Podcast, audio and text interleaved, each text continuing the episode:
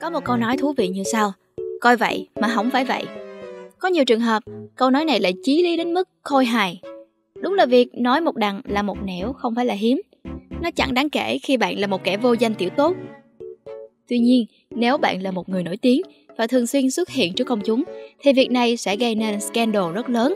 Thậm chí, nó còn nghiêm trọng đến mức khiến bạn phải thân bại danh liệt. Cuốn sách Những bậc thầy ngụy tạo của tác giả Jan Bissonette là một tập hợp những câu chuyện đình đám như thế từng diễn ra ở Mỹ. Hãy sẵn sàng hít hà drama từ cuốn sách từ bài viết của tác giả Thái Đức Phương ngay sau đây nhé. Điều gì khiến những bậc thầy trở nên ngụy tạo?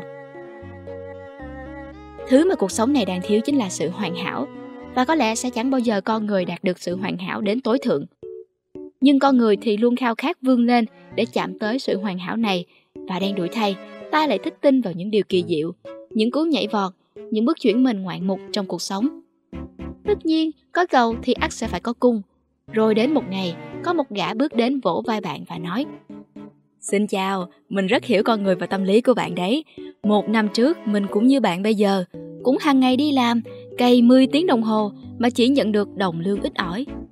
Cho đến một ngày, mình khám phá ra một bí quyết ABCXYZ nào đó. Mình sẽ bán bí quyết này cho bạn chỉ với một cái giá vô cùng hợp lý thôi. Khó tin đúng không? Nhưng đó là sự thật đấy bạn của tôi ơi. Sự thật nghiệt ngã được chỉ ra từ cuốn sách Những bậc thầy ngụy tạo sẽ cho bạn thấy những lời dụ dỗ ngon ngọt kia, những lời chào mào đánh vào tâm lý hầu như sẽ đều dẫn đến một kết cục tồi tệ. Đơn cử như ngay trong năm ra mắt quyển sách Dạy làm giàu, tác giả Anthony Kutaya đã đệ đơn phá sản. 18 năm sau tuyên bố phá sản đó, ông bị kết án 51 năm tù vì tội lừa đảo các nhà đầu tư. Lou Perman là tác giả của một quyển sách dạy về các nguyên tắc thành công, lại là một kẻ lừa đảo theo mô hình Ponzi. Nếu bạn không biết mô hình này nghĩa là gì thì mình có thể giải thích ngắn gọn. Đây là mô hình đa cấp kim tự tháp đã khiến nhiều người mất tài sản. Năm 18 tuổi, Barry Minko là CEO trẻ nhất trong lịch sử nước Mỹ, từng xuất hiện trong chương trình của bà hoàng truyền thông Oprah Winfrey. Hắn ta từng viết một cuốn tự truyện về quá trình đi đến thành công của chính bản thân mình – sau này, người ta tìm hiểu và phát hiện ra sự nghiệp của hắn chỉ là trò đa cấp lừa đảo. Khi mãn hạn tù, hắn lại tự viết truyện truyền cảm hứng về quá trình vươn lên, từ bỏ những điều xấu xa, quay lại làm người tử tế. Sau đó, hắn lại vào tù vì gian lận chứng khoán. Kể đến đây tôi mới nhớ, mấy năm trước có một anh tác giả trẻ người Việt Nam đã xuất bản cuốn sách mang tên Cách học tiếng Anh thần kỳ.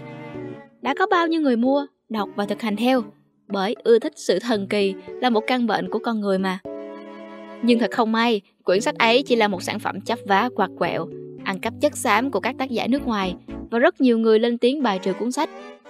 Không có gì khó hiểu khi sau đó cuốn sách thần kỳ này biến mất khỏi tất cả các trang thương mại điện tử bán sách và không còn được tái bản nữa. Có nhiều tác giả viết sách self-help chỉ với mục đích self-help theo nghĩa hẹp nhất, nghĩa là chỉ giúp chính bản thân họ thôi. Tất cả chỉ vì các mục đích như kiếm tiền, đánh bóng tên tuổi, tạo thương hiệu cá nhân, vân vân. Rất nhiều kẻ bán các khóa học làm giàu thì chỉ có mục đích làm giàu cho chính họ. Họ giàu có và thành công chỉ nhờ vào việc đi bán những cái mà họ tự ca ngợi là bí quyết. Chiêu trò của họ đa phần sẽ bắt đầu từ một quyển sách, rồi dây dưa ra thêm 5-7 quyển ăn theo. Từ một khóa học, họ sản sinh ra thêm một chục khóa học na ná nhau nữa. Hãy ghi nhớ cho một điều quan trọng này, những người này giàu có và thành công được chủ yếu là nhờ chúng ta đấy. Thành công đa phần được xây dựng từ sự tích lũy từng chút một, từ những bước đi nhỏ. Chúng ta luôn bị giới hạn bởi thời gian và nguồn lực. Bạn tiến ở mặt này thì bạn sẽ lùi ở mặt kia. Luôn luôn là sự lựa chọn và đánh đổi. Đó là sự thật trong cuộc sống. Nó khắc nghiệt và trần trụi. Nhưng con người lại sở hữu khả năng tưởng tượng thiên phú mà các loài khác không có. Họ không chấp nhận sự đánh đổi. Thế là bao nhiêu người vẫn đi tìm những thứ chỉ có trong tưởng tượng. Sự thật thì nhàm chán và đầy tuyệt vọng.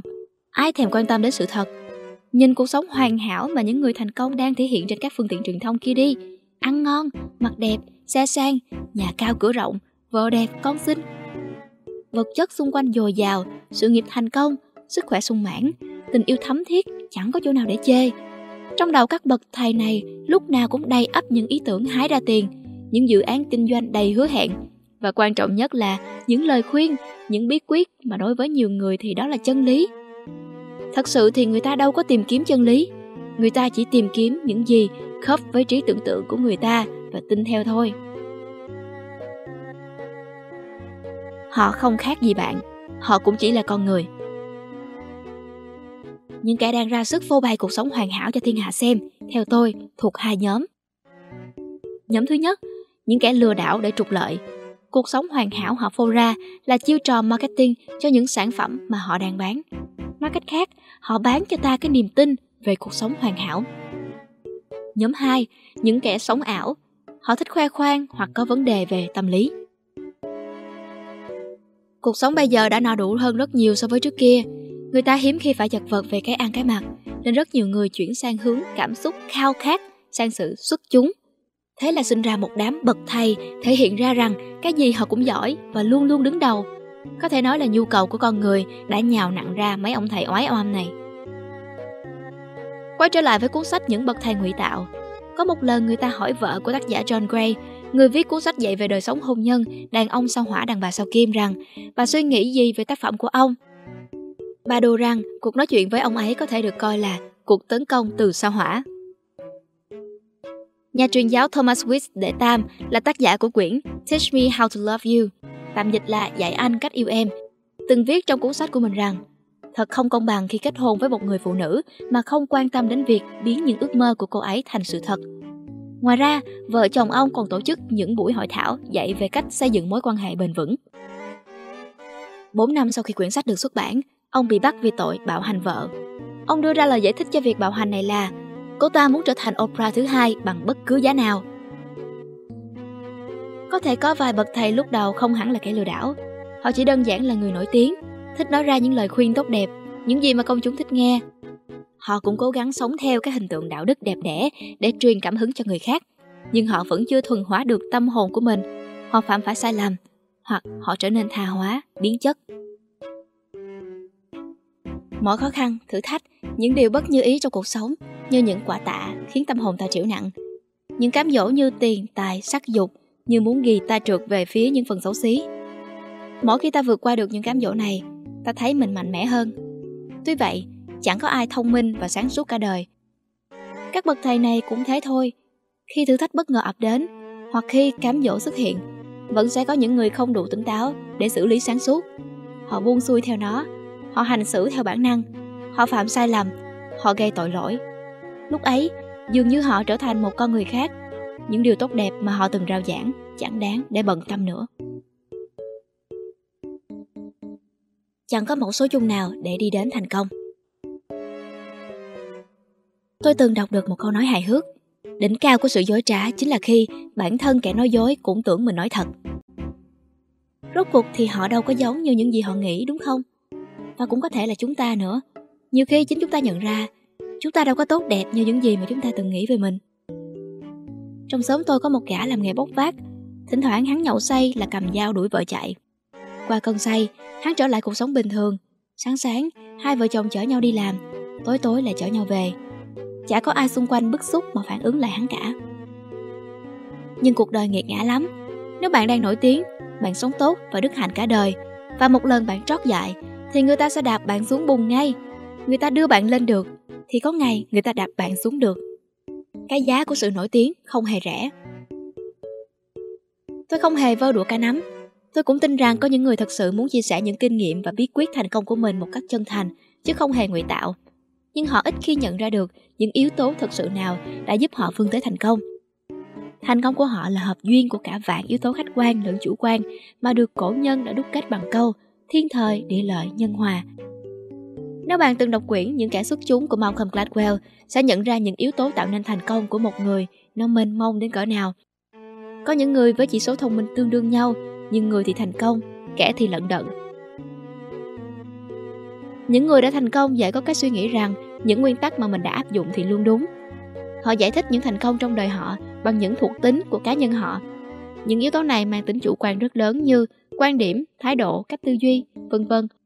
Vậy nên, khi những yếu tố khách quan biến động mạnh, thì những người áp dụng các nguyên tắc này một cách máy móc có thể dễ dàng xa cơ, thất thế. Để tôi mang đến cho bạn một ví dụ về vấn đề quan điểm này. Một người thì nói, khi đã bắt đầu làm thì phải nghĩ đến thất bại. Một người khác nói, khi đã bắt đầu làm thì đừng nghĩ đến thất bại. Và một người nữa lại nói, đã bắt đầu làm thì đừng nghe thằng nào nói. Ba câu nói này đều đến từ ba doanh nhân hàng đầu của Việt Nam trong những năm gần đây và ý nghĩa của ba câu nói thì hoàn toàn trái ngược nhau. Thấy đó, yếu tố dẫn đến thành công của mỗi người đều là chủ quan mà thôi. Trong quyển Con gái phải mạnh mẽ, tác giả Ploy Ngọc Bích đã viết rằng Nên đọc nhưng cũng không nên quá tôn sùng những cuốn sách viết về chuyện đời của các doanh nhân hay các tỷ phú. Hãy đọc như đọc tiểu thuyết, những con người ấy sống trong một thời kỳ khác, ở môi trường văn hóa, kinh tế, xã hội khác. Vì vậy, nếu rập khuôn y như cách mà họ đã thành công sẽ không đảm bảo 100% chiến thắng, mà ngược lại có khi còn kịch cỡm. Hãy nhìn xem, bao nhiêu người cũng đọc những cuốn sách đó mà có mấy người thực sự thành công. Điều duy nhất có thể học được từ những cuốn sách ấy chính là cách các doanh nhân hay tỷ phú giữ vững ý chí trong suốt chặng đường của mình. Nói tóm lại, những bậc thầy ngụy tạo chỉ là một quyển sách mỏng tập hợp những câu chuyện kể, chứ tác giả không bình luận gì nhiều. Những lý lẽ dài dòng trên xuyên suốt video chủ yếu là kiến giải của cá nhân người viết. Đọc sách, ta dễ dàng nhận ra những cái tên quen thuộc được nhắc tới như John Scully, người từng loại Steve Jobs ra khỏi Apple, O.J. Simpson, vụ án rúng động liên quan tới ông đã được dựng thành phim gần đây. Lance Armstrong, Tiger Woods, Robert S. McNamara, Richard Nixon, Tổng thống Mỹ, Jim Jones gắn liền với vụ thảm sát Jonestown, Jonah Lehrer, tác giả cuốn Chúng ta quyết định như thế nào do Alpha Books mua bản quyền, John Gray, tác giả cuốn Đàn ông sao hỏa đàn bà sao kim. Tất cả những nhân vật này đều có câu chuyện riêng với rất nhiều vấn đề mà cuốn sách giải đáp. Họ không đạo mạo như chúng ta nghĩ.